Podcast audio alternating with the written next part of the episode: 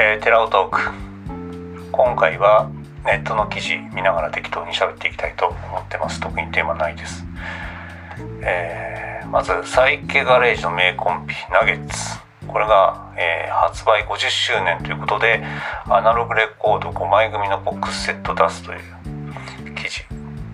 まあ、これあの CD でボックスセット持ってるんですけどもすごくボリュームがあって、まあ、正直なところ全部聴いてるかって言ったらもう全部把握してる、まあ、ボリュームが大きすぎてですね。ただもう流しっぱなしでもすごくかっこいい曲しか入ってないんで60年代の、えー、ガレージロック、まあ、ガレージロック全般が好きな人、まあ、聴けば外れ絶対ない作品かなと。しかも、まあ、やっぱりアナログで聴いたら絶対ハマると思うんでまあ、このアイテムかなり高いと思いますけど買っとくに越したことないのかもしれないですね。好きな人は、まあ、金がないから買わないけど。改めてまあナゲッツあの CD の方を聞いてみたいなと思いました。で、えーと、先日亡くなったバート・バカラック、えー、昨日2月、えー、18日土曜日の、えー、ウィークエンドサンシャインピーター・バラカンのラジオ番組 NHKFM ですけどもこちらの方で、えー、ツイート特集やってました。これが、えー、非常にいい、えー、出来というか、まあ、いつもあのピーター・バラカのこの番組あの特集やるとすごくよくてですねあの番組の長さが大体1時間40分ぐらいあるんですけども、まあ、1アーティスト、えー、取り上げると本当にあの深いところまであの掘り下げてくれると。いう感じで今回も、まあ、これ系はバカラックの、えー、全体像がつかめるのかなっていう感じでした。まだ全部聞いてないですけどもう最初からビートルズの、えー、曲あのカバーした曲から入ってですねもちろん有名曲もいっぱい流れてとてもいい、えー、特集だったと思うんで、まあ、あのラジルラジルで聴けると思うんでぜひあの聞いたらいいのかなと。自分はもう録音して何回も聴こうと思ってます。はい。そして、えー、ベック・ボガードアピスのアルバム「ベック・ボガードアピス」そのまま、えー、こちらも発売50周年ということで、えー、重量版アナログレコードが発売決定しましたと。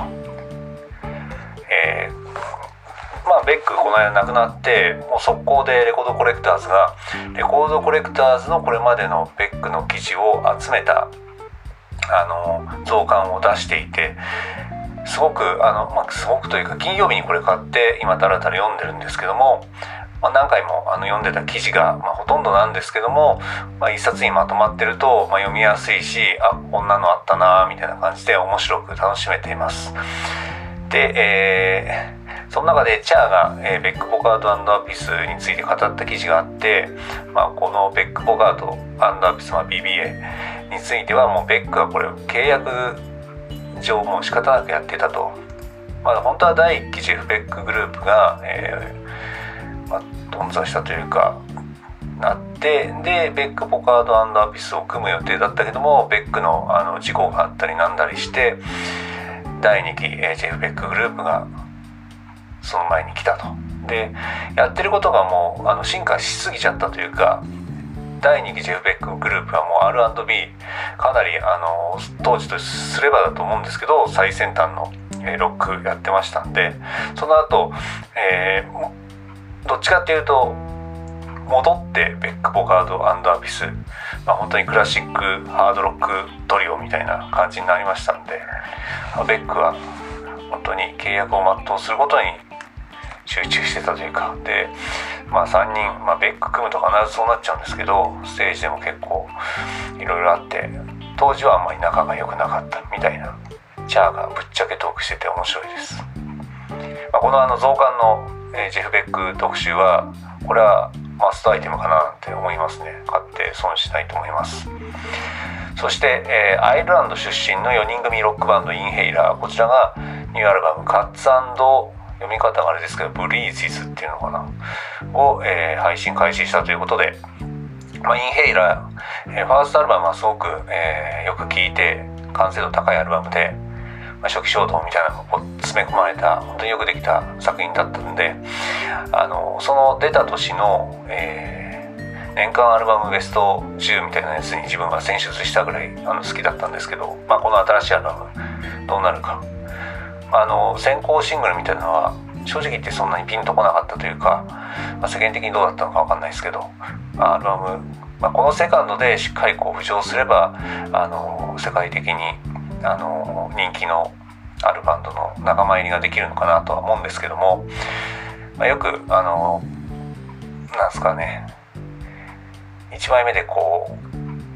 うすごく持ち上げられたバンドってセカンドでもう全然ダメでフェードアウトするっていうところもあるんで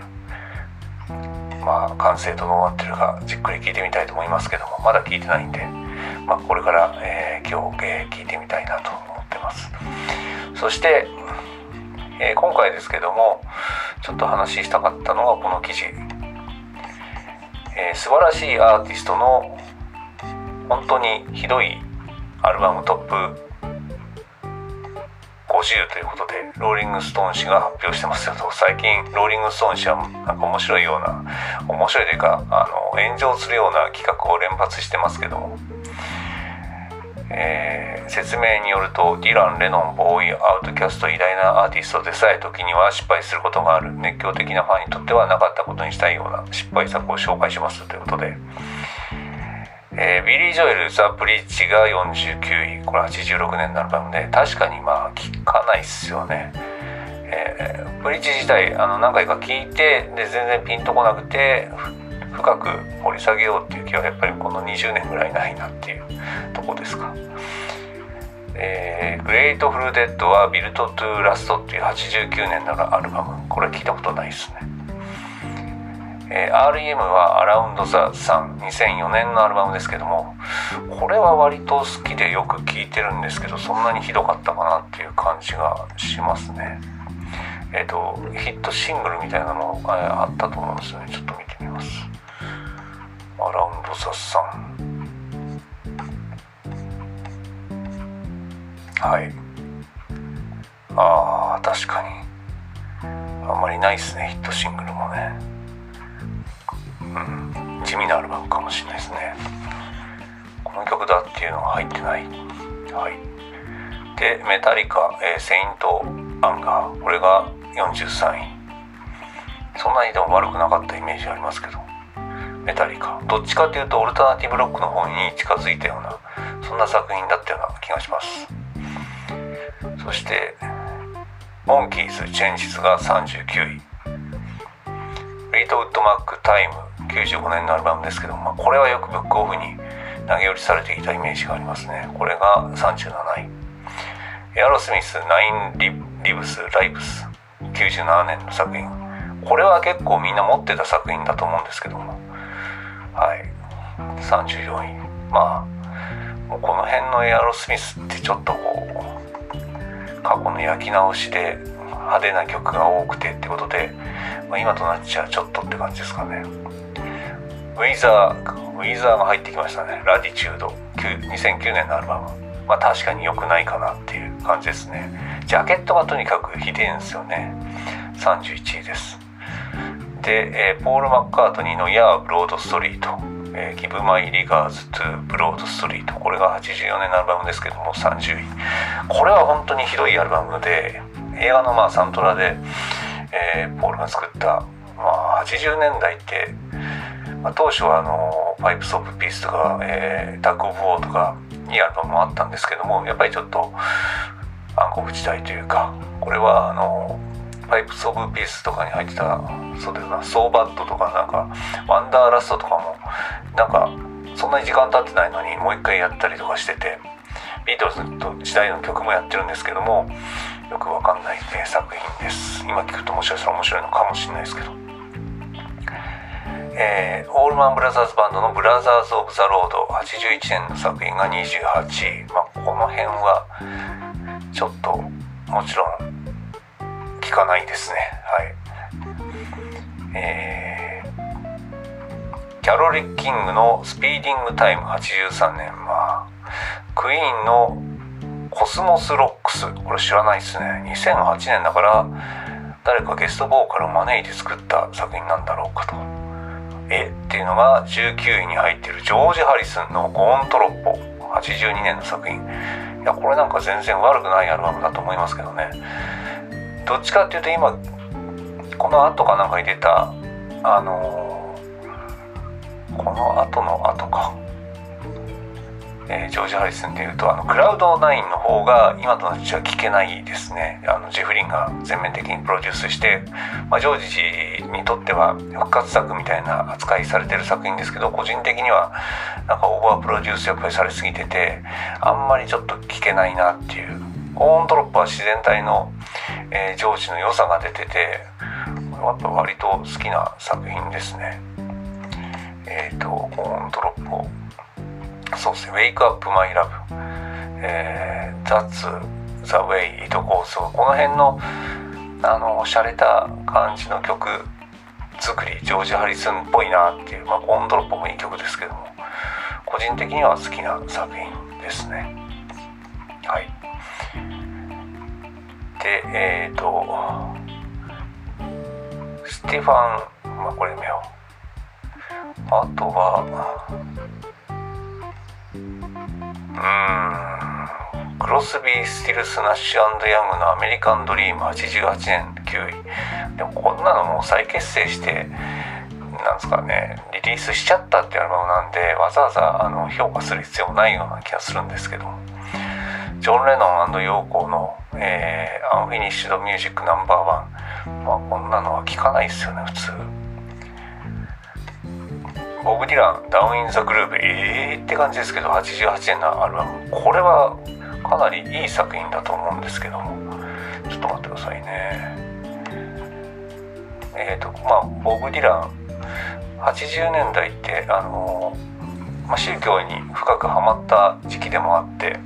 ただこの89年のあたりも復活したっていうところでただチャート上は全然売れなかった作品ですねただ個人的にはこの辺のエリック・クラプトンがゲストで参加したりとか。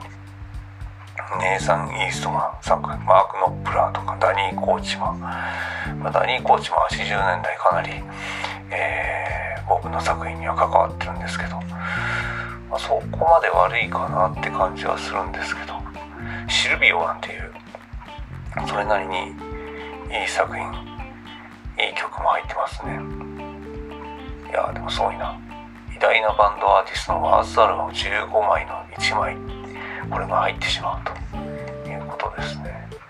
これプロデューサー誰だったのかな？なんかダニエル・ラノアってこれじゃなかったでしたっけ？違うのか。違いそうですね。はい。タイムアウト。まあまあまあ。まあ、そんな感じでボブ・ディランが入ったりとか。パンテラ4位がパンテラ。3位が、えー、イエスでユニオンっていう91年のアルバムけ結構でも売れてたイメージありますけどねこの子。でベルベット・アンダーグラウンドでスクイーズっていうのがアルバムがあるんですね。73年に出ている。これは多分もうあの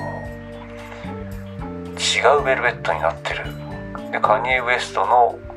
「嫌」っていうんですか「」2018年のアルバムが1位ということで。ただこうやって今流れるままに見ていきましたけど REM とかウィザーはちゃんとした流れの中で出した打作ということが言えると思うんですけど、まあ、他は割とこう再結成した後に出したとかそんな感じなんでまあ打作になってもしょうがないかなと。ジョン・レノンなんかはこれ完全に、まあ、企画ものというかちゃんとした作品じゃないかなっていうふうに思うし。ただボブ・ディランの5位ととショックですね。このダウン・イン・ザ・グループ。もう一回ちょっと聞いてみたいなと思います。ということでビートテラを今回もなかなか長く喋りました。テラオトーク。また何か喋っていきたいと思います。